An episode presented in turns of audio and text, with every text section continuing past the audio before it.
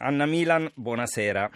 Buonasera, buonasera a voi. Anna è la nostra inviata, l'inviata del giornale radio Rai a Pescara, perché ormai la parola giallo non è assolutamente azzardata. Stiamo parlando dell'omicidio di Alessandro Neri, il, il, giovane che è stato trovato sulla riva di un fiume. Gli hanno sparato, aveva un cappuccio in testa, aveva le gambe in acqua. Ci sono varie piste. Intanto, prima di andare a, a quelli che sono gli sviluppi della giornata di ieri, ci riassumi, Anna, velocemente la vicenda di Alessandro Neri.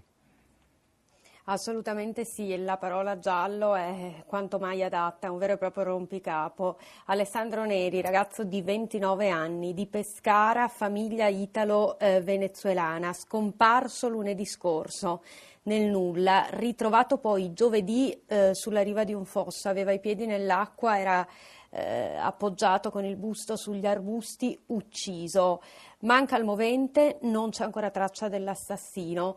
In apparenza un ragazzo senza ombre sulla propria vita, insomma eh, una persona che gli amici hanno descritto tranquillo, che i primi eh, risultati de- delle indagini degli inquirenti non hanno fatto emergere piste eh, particolari, giri di droga, almeno fino a prova contraria, però insomma non sembrava eh, avesse cattive frequentazioni, non è, eh, sembra stato rapinato perché al collo aveva ancora una collanina d'oro che portava sempre con sé. Ci sono, ci sono, delle piste, ci sono delle piste che con il passare insomma, delle ore e dei giorni si stanno stringendo. Certo, ancora non c'è nessun indagato, i giorni passano e quindi insomma il giallo assume dimensioni sempre più grandi. Prima quando abbiamo parlato per metterci un po' d'accordo per la trasmissione tu mi hai detto ancora un caso che non decolla ovviamente tra virgolette, cioè al contrario di tante altre situazioni siamo ad una settimana e ancora pur avendo trovato un corpo, pure avendo raccolto delle prove non c'è quella, quell'impennata che può far diciamo indirizzare le indagini verso un punto preciso. È così, è così, eh, ci si chiede un po' anche il perché, forse proprio per questa pluralità di piste che si stanno un po' sovrapponendo, forse anche bisogna dire per il riservo con il quale stanno lavorando gli inquirenti, dai quali non traspare nulla. Noi mm, ovviamente insomma, eh, parliamo con varie persone e bisogna dire che eh, le varie piste che si seguono sembrano veramente tante, ognuna ha qualche appiglio. Cioè,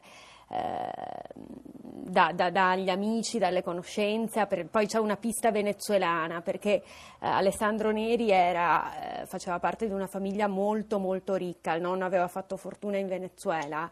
Eh, aveva un'azienda con migliaia di dipendenti, poi era rientrato in Abruzzo. In Abruzzo ha una tenuta enorme, io sono stata a vederla, immaginate 50 ettari di terra, eh, vigneti, eh, ulivi e chiaramente quando ci sono queste proprietà spesso insomma, si indaga anche nella famiglia attorno al patrimonio. Ecco, oggi c'è stata, cioè, ieri scusami perché è stata nel pomeriggio una conferenza stampa, Passata chiamiamola così, esatto, Marco Riscaldati che è il comandante provinciale dei carabinieri di Pescara ha fatto un po' il punto, ha fatto il punto, ha fatto anche la premessa, visto che ci sono voci di ogni, di ogni genere, sì. su questo caso vi do dei dati precisi. Allora sentiamo cosa ha detto a, a voi inviati, a noi giornalisti in generale.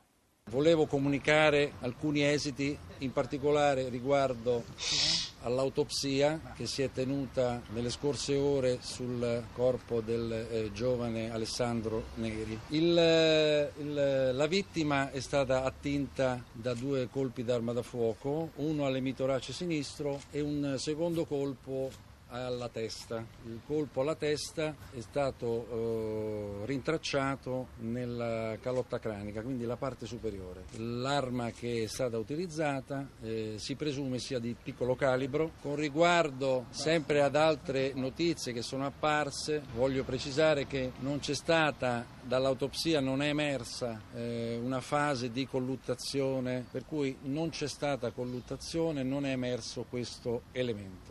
Sul luogo, sul luogo del ritrovamento non è, ritrovato, non è, stata ritrovata la chiave della macchina, il portafogli, come era, qualcuno ha ipotizzato, non è stato trovato perché semplicemente Alessandro Neri non era, non era d'uso a utilizzare il portafogli, portava i suoi effetti diciamo così, personali in maniera sciolta all'interno delle tasche. Ecco Anna, abbiamo quattro minuti, però in questi quattro minuti proviamo a analizzare proprio quelli che sono i dati certi, cioè due sì. colpi di pistola, uno allora... al torace non mortale, uno alla testa, le chiavi dell'auto che non mm. erano lì vicino a lui e il portafoglio e il telefonino vicino al corpo. Il portafoglio lui non lo portava, però allora, i soldi. Allora una cosa Esatto, cioè i soldi lui li portava in tasca con i documenti e quelle, quelle, cose là non c'erano, non sono state trovate, però aveva la collanina. Questo fa escludere, andiamo sempre ovviamente per ipotesi, la pista della rapina. Modalità del delitto, un colpo alla testa, lo dicevi tu, un colpo al torace, due colpi precisi, quindi sembra che non sia un, de- un omicidio di impeto, queste sono modalità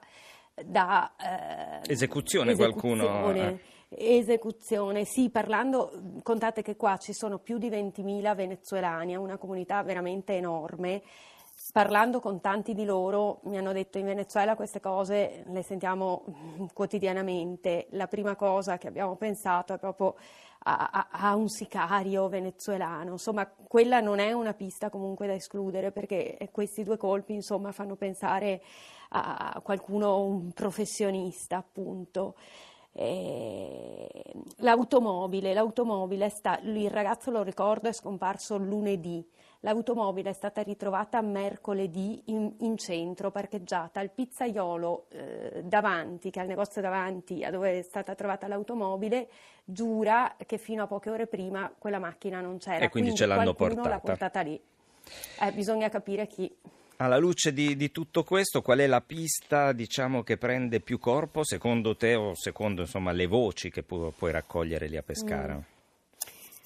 O, quella che tendi a escludere? Ecco, noi, perché... Anche noi ne stiamo parlando veramente per ore, noi giornalisti. Io eh, non lo so, la pista, la pista di, di, droga non mi pare semplicissima. Si parla anche di una possibile donna in mezzo a tutto questo. Un movente passionale. Eh, il ragazzo frequentava ambienti venezuelani, andava a ballare, eccetera, eccetera. L'ultima ragazza è una ragazza cubana che aveva avuto ad agosto. Non è escluso anche il delitto passionale, chiamiamolo così. Io ti ringrazio. Potrebbe essere, secondo me. Io ti ringrazio Anna, ti lascio andare a riposare anche te perché so insomma, che stai correndo non poco, sia per il giornale radio che per le trasmissioni. Grazie mille, buonanotte. Grazie Anna. A voi.